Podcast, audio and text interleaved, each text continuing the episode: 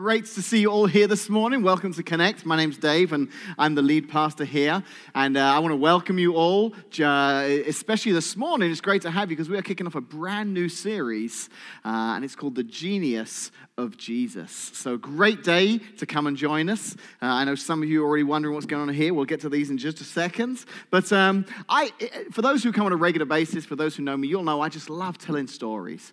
Uh, I love listening to stories. I love meeting up with friends and hearing the latest stories they got to tell. But I do enjoy telling stories as well. Um, I particularly enjoy telling stories as part of my message. When I'm speaking on a Sunday morning, I love being able to tell a story, uh, especially if that.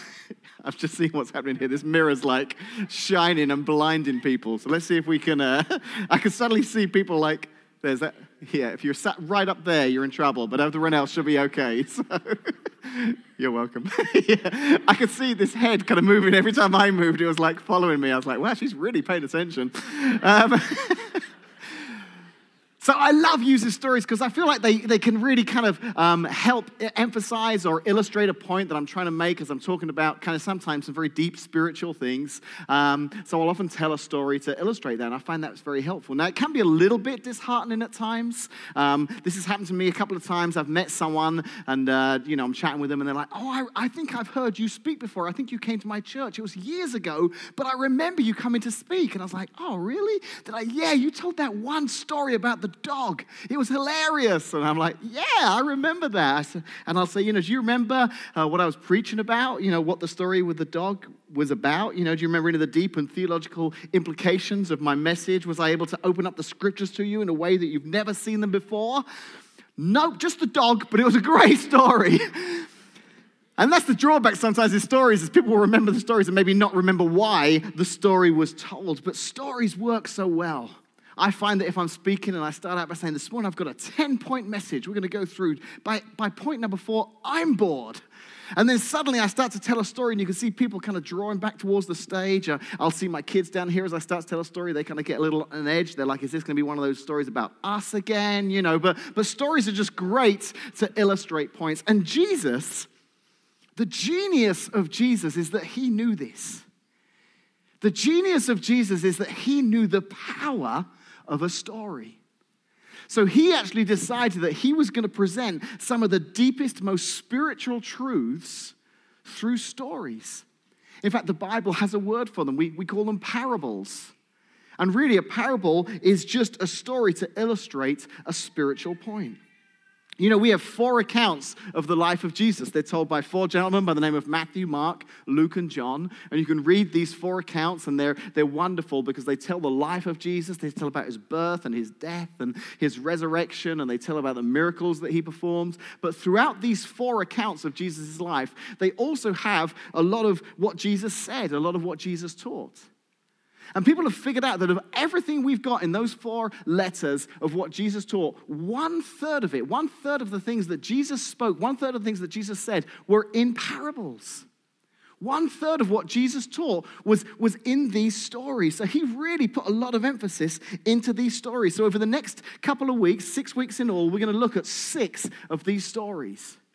Six of these parables that, that Jesus used to tell us great truths about forgiveness and prayer and how much God loves us and how much He wants to forgive us.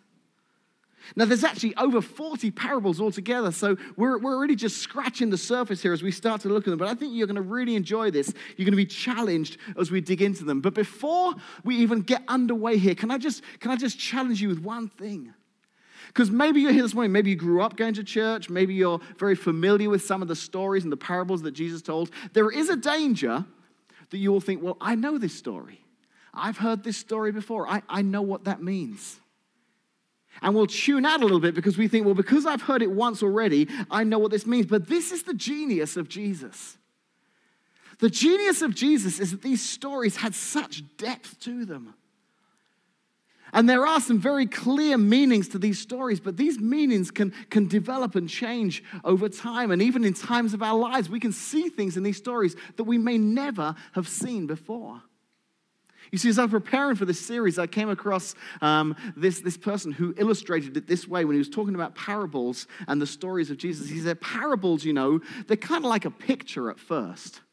A picture is something that will get your attention. If you're friends with me on Facebook, you'll know that I was looking for a picture yesterday. Uh, I'd put it out there, and this is the one that we found. And uh, I apologize if you came expecting some kind of Bob Ross thing to be going on this morning, but it's not. It's just this. This is all that's happening. It's just this picture.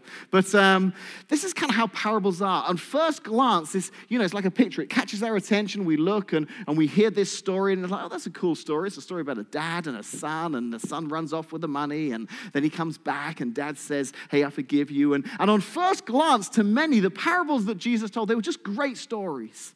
Stories that people would look at and think, wow, that's an awesome story. I, I really like that story. That's a good story about what a loving dad that guy is.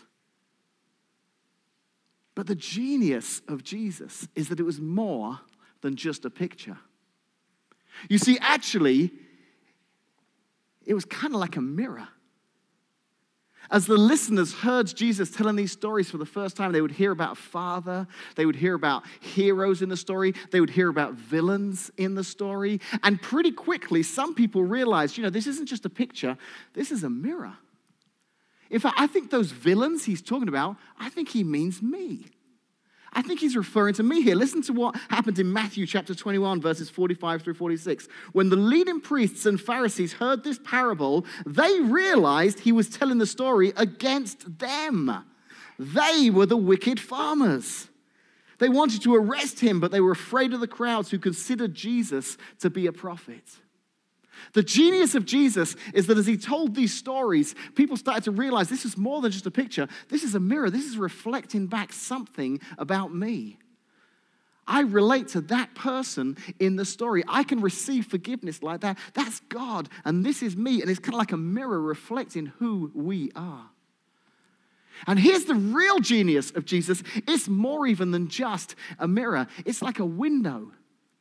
Because every parable, and as we start to look through these parables together, we're, we're going to discover that it's almost like a window that we're going to peer through and we're going to see God Himself.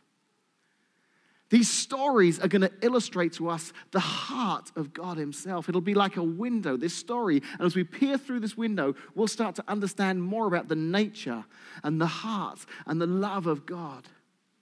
And these parables for many of us, and, and that's why I challenge you not to kind of switch off and think, well, I know that story. Maybe you just know the picture.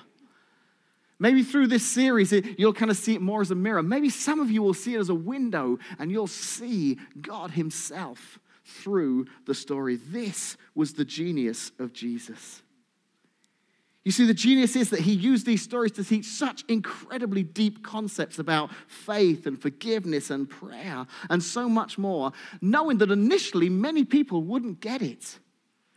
But as time came on, they would remember the story, and when their hearts were ready, they would suddenly see something of themselves or God in a story that they'd heard told time and time again. I was thinking about it as I was preparing my message. I came across this recently. I was reading this article, and it was talking about um, a very famous joke. Why did the chicken cross the road? Help me out here. Why did the chicken cross the road? That's it, to get to the other side. We all know it. We've all heard this joke a thousand times. Well, I've came across this article, and this person was writing and said, But do you realize the depth of that joke? And I'm like, No. And the article was pointing out that this chicken, his odds of survival crossing this road were pretty slim, okay? I mean, chickens crossing a major highway, it's not looking good. So, why did the chicken cross the road? If his end was, you know, guaranteed to get to the other side. And this person said, What if the other side is the afterlife. That was the purpose. And I'm like, because I've never thought of it that way. Now, I don't know if that was the original intent of the writer of the chicken joke. I don't even know who the writer was. If any of us will ever know who came up with the joke first. But I just thought it was a dumb joke. And then suddenly I'm reading this, I'm thinking, whoa, what if that is the depth of that? I know, you probably all knew that already. Like, Dave, seriously, how did you not think about that? But for me, I'd never thought of it that way. And I feel like that's what was happening with these parables. People were hearing these stories and they'd go away, and this was a culture without iPhones and movies and DVDs, so there would be a lot of talking and a lot of telling of stories, and these stories would be told time and time again. And then suddenly, one day, when, when somebody's heart was ready, they would hear that story in a way that they'd never heard it before. And this was the genius of Jesus. This is why over a third of his teaching was done through these stories because he wanted it when the moment was right to just come in and, and just change people's lives, to go from not just being a picture, but a mirror and a window into the heart and nature of God Himself. This was the genius of Jesus. So this morning, together, we're going to look at one of his parables. We're going to kick off this series by looking at one of his parables this morning. And it's a great parable to start with because it kind of sets up the reason behind the stories that Jesus told. It's kind of intertwined into the whole idea of why Jesus even taught these parables in the first place. So, we're going to look at a particular story, a parable that three out of the four writers, Matthew, Mark, and Luke, they all told, they all recounted the story of this, this, this story that Jesus told, this parable that Jesus told. But we're going to look at it from the context of Mark this morning. So, we're going to read um, the letter of Mark, and we're going to start in chapter 4, verse 2. You can follow along on the screens. If you've got a Bible app, you can look it up. If you've got a Bible, you can look it up. It says in fact, chapter 4, verse 2 He taught them by telling many stories in the form of parables, such as this one. Listen, a father went out to plant some seed. As he scattered it across his field, some of the seed fell on a footpath, and the birds came and ate it. Other seed fell on shallow soil with underlying rock. The seed sprouted quickly because the soil was shallow, but the plant soon wilted under the hot sun. And since it didn't have deep roots, it died. Other seed fell among the thorns that grew up and, and choked out the tender plants, so they produced no grain. But still, other seeds, they fell on fertile soil and they sprouted, grew, and produced a crop that was 30, 60, and even 100 times as much as had been planted. Then he said, Anyone with ears to hear, this is Jesus kind of hinting that there's, there's something deeper here. Anyone with ears to hear should listen and understand. Now, maybe you've heard this story before. In fact, as I was preparing for my message this week, I could, I could remember times in my life when I was a kid hearing someone teach about this. I think there was some flannel graph involved. I think there was a picture on a board. Maybe there was an overhead projector of some sort. But I remember this story being talked about. So it would be very easy for me to think, oh, yeah, I know this story. But now, at this stage of life, I want God to speak to me. Maybe there's something of God that I've not seen in this story before. Maybe there's something of me that I need to see in this story afresh. So join me this morning as we dive into this story. I hope it'll challenge you in a new and fresh way. Now, I, I, it doesn't say this in the Bible, but I, I love to think that when Jesus was telling these stories, I just picture him. So, so in this particular story, there was a crowd of people. There were so many people that he actually went out onto a boat. He, he stood on, the, on a boat just away from the shore a little bit, and he was communicating to this whole crowd of people because there were so many people there to hear his story. People from all different backgrounds, all different ways of life, all coming to hear this man teach. And I often wonder if, when he was t- telling these stories, I'm, I'm sure there was a lot of planning went into them, but I, I, I really believe that maybe as he starts to tell a story about a farmer, maybe there's a farmer right there at the very least, there's a field. So as Jesus is telling his story, it's almost like, hey, you know, it'd be like me this morning saying, oh, you know what? It's like a basketball hoop. Imagine a basketball hoop, and suddenly I'm taking you. We're sat in a gym this morning. What a great way of, of illustrating a point to talk about basketball or a sport or something like that. And he says, listen, it, imagine this farmer. And even if it was just a field in that particular area, people would know straight away. They'd be dialed in. They'd be very familiar with how a farmer would plant seeds and what that would be like and how some would sprout and some would not. So immediately he's got their attention. And he tells this story. But then it says in, in verse 10 later, when Jesus was alone with the 12 disciples and with the others who were gathered around, they asked him what the parables meant. So Jesus has just got done telling this amazing story about seed. He said, he's kind of them a little bit. Anyone with ears to hear should listen and understand. And his closest followers, the disciples, they've suddenly realized, do you, do you know what he's talking about? I don't know he's, I don't know what he's talking about. You were nodding and saying amen. I figured you know. I didn't know. I was just nodding and saying amen. I, I haven't got a clue what he's going on about. We should ask him, or you ask him. I have this thing happens to me on a regular basis. Casey will go out for something, and, and, before she leaves, she'll give me some instructions. She'll tell me, hey, just, you know, maybe it's the instructions for dinner that night or some stuff to make sure the kids get done. And obviously, I'm giving her my full attention, but there happens to be a laptop open or a phone at the time. And, you know, so I realize about 20 minutes after she's left, I haven't got a clue what we're meant to do. so obviously, the sensible thing to do is to call or text Casey and just have her, you know, go over those instructions again. Well, I would never do that. So, uh, Emma, my daughter who's nine, I say, Emma, did you hear what mum said? Yeah. What was she saying again about the dinner? Is, is it a pot? What pot was she talking? The pot that's on the stove. Oh, great. Yes, thank you, thank you. Where's the pot on the stove? Oh, and what do I do with it? Put it in the oven. Which one's the oven? Is that this one here? How do I? Unfortunately, I've got a nine year old who's incredible and she helps me out. She figures it all out and we get it all done. And Casey's not here this morning, so it'll be our little secret. But in that moment, I don't want to be the one going, hey, Case, what do you want to do? But I feel like that's how the disciples were with Jesus. And now the, the story's been told, and they're all kind of sitting there, um, you know, backstage after the story. They're like, great job, Jesus. High five. Do you see the crowd, the guy in the front row? Yeah. What was it you were talking about? what were you going on about? And Jesus, being the, the loving, compassionate person he is, he probably kind of shook his head. He said this in verse 11. He replied, You are permitted to understand the secret of the kingdom of God. But I use parables for everything I say to outsiders so that the scriptures might be fulfilled. And then he actually quotes something from the book of Isaiah. He says, When they see what I do, they will learn nothing. When they hear what I say, they will not understand. Otherwise, they will turn to me and be forgiven. Then Jesus said to them, If you can't understand the meaning of this parable, how will you understand all the other parables?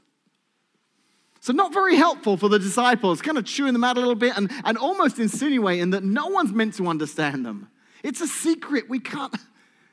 And I read this and I'm thinking, Jesus, I'm not sure if this is the best strategy.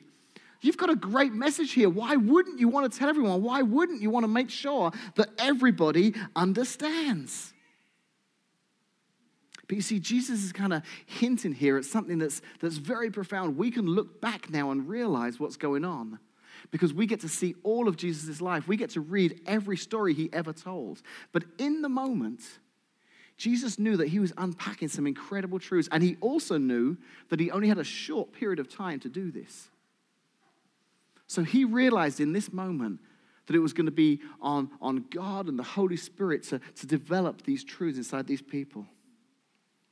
In fact, he realized that parables will both reveal and conceal the kingdom depending on the openness on those who have ears to hear.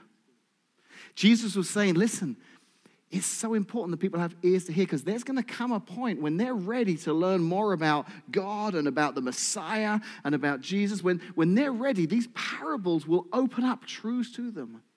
But if they're not ready, it'll be like a, it'll conceal the truth. They won't get it at all.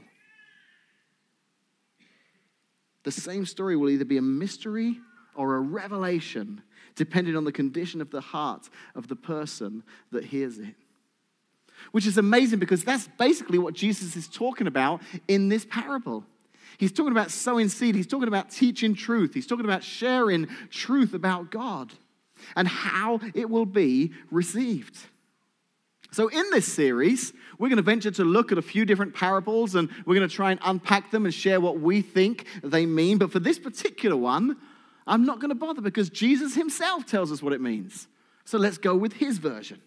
Mark chapter 4, verses 14 to 20. Jesus then explains to his closest followers, to his disciples, so they get it. They're able to kind of connect the dots and see what's going on here. He says, The farmer planting the seeds, sorry, the farmer plants seed by taking God's word to others. The seed that fell on the footpath represents those who hear the message only to have Satan come at once and take it away. The seed on the rocky soil, that represents those who hear the message and immediately receive it with joy. But since they don't have deep roots, they don't last long. They fall away as soon as they have problems or are persecuted for believing God's word. The seed that fell among the thorns, that represents others who hear God's word. But all too quickly, the message is crowded out by the worries of this life, the lure of wealth, and the desire for other things. So no fruit is produced. And the seed that fell on good soil, that represents those who hear and accept God's word and produce a harvest of 30, 60, or even 100 times as much as had been planted. You see, Jesus knew it was important for the disciples to get this one. He knew that he was only going to be with them himself for three years, and the, very quickly, before they even realized it, it would be their responsibility to be the sowers of seed. They were going to go out and start to communicate around the, the world of the time about Jesus and his love and God and how he sent Jesus to die and how he rose again. And this was going to be the seed that the disciples themselves would be sowing. And he knew that they had to be prepared because there would be rejection. There would be times where they would share this message that had transformed their lives and it made such a difference to them. And they just, they don't understand why aren't you getting this? It's changed who I am. It's the truth. It's made such a difference. And, and people will reject it. And he was preparing them in the way that a farmer plants seed is that sometimes this will happen, but sometimes this will happen because he knew they would be sowing the seed. In fact, I got thinking about this message this week as a pastor who, who spends many hours speaking and preparing to sow seed on a Sunday morning. How encouraging it was to know that only 25% of it's going to do any good. But the truth is, I don't think the math works that way. I don't think Jesus was saying it's going to be an even split. One, two, three, four. All the ones go stand over there. All the fours, fours, we love you. Ones, you're out. I don't think it was an even split like that. I think many people hear the seed, and I think many receive it, and many have transformed lives. But I think Jesus was preparing his listeners, the disciples, and us today as people who want to share the love of Jesus to our friends and our neighbors. Maybe you're here this morning, and Jesus has transformed your life and you just want to tell people about it, and you can't understand why some people you tell aren't getting it.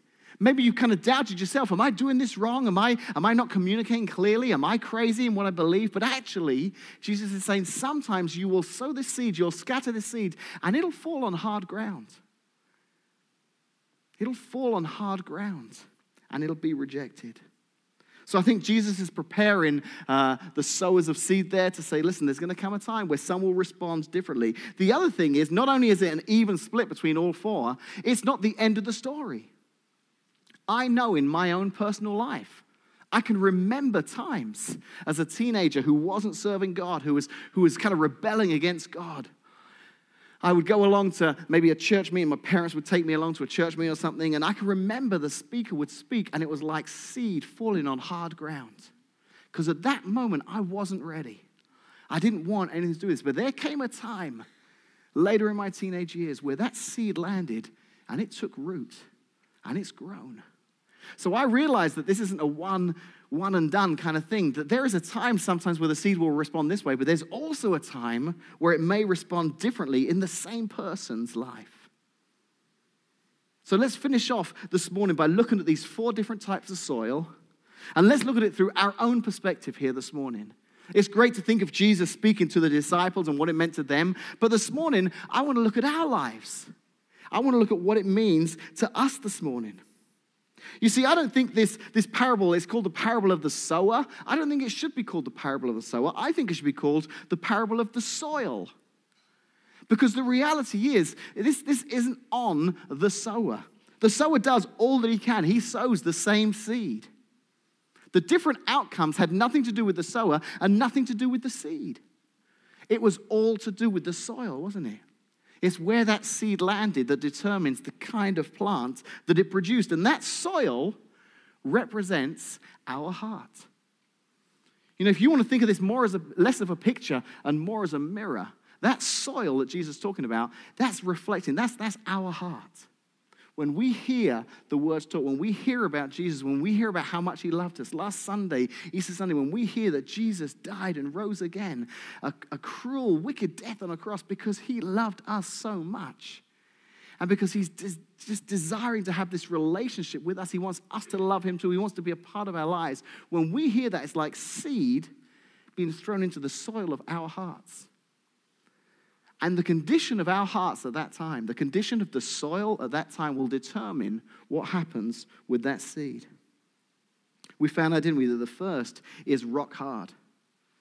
The people of Jesus' time would have been very familiar with this kind of soil. In, in, in fields like that, there would be paths that would go through them. And, and as they're being trodden down by people and animals, that soil would just become rock hard. And if any seed fell on that soil there, it was just wasted. It may as well have just landed on concrete. That's how hard that soil was. And Jesus says, Some people's hearts, they're like that.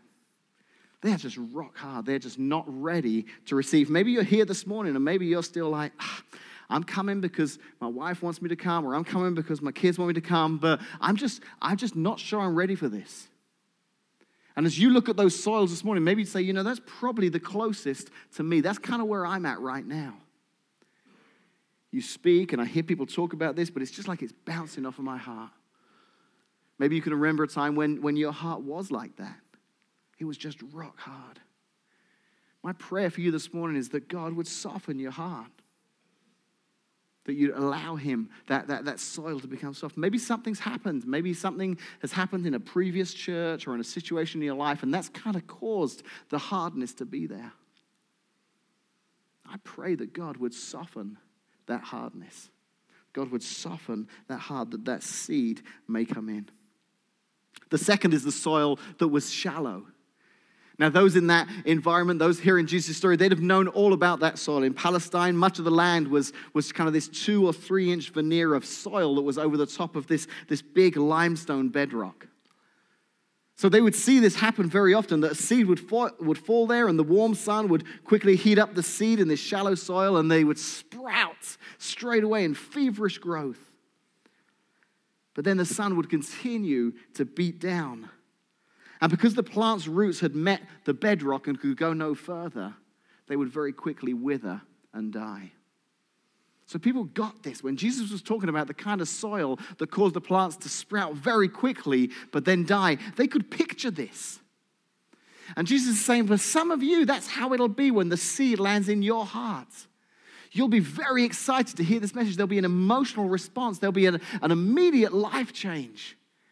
This is wonderful. I never knew Jesus loved me. I never knew he'd, this has changed my life. And there's an instant emotional response. But I've seen this happen. I've seen this happen with friends. I've seen this happen with church I've been a part of. People who, who have been very radically changed. They've had an encounter with Jesus and their lives have changed. And I believe it was genuine.